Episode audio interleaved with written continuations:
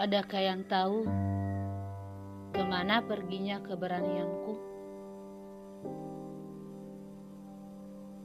Ada yang tahu kenapa aku menjadi penakut di akhir cerita? Padahal di awal cerita aku begitu pemberani bak superhero yang ada di televisi. Apa penyebabnya sehingga aku menjadi penakut. Jika ada yang bertemu dengan sifat pemberaniku, tolong beritahu bahwa dia telah lama ditunggu oleh tuangnya untuk pulang.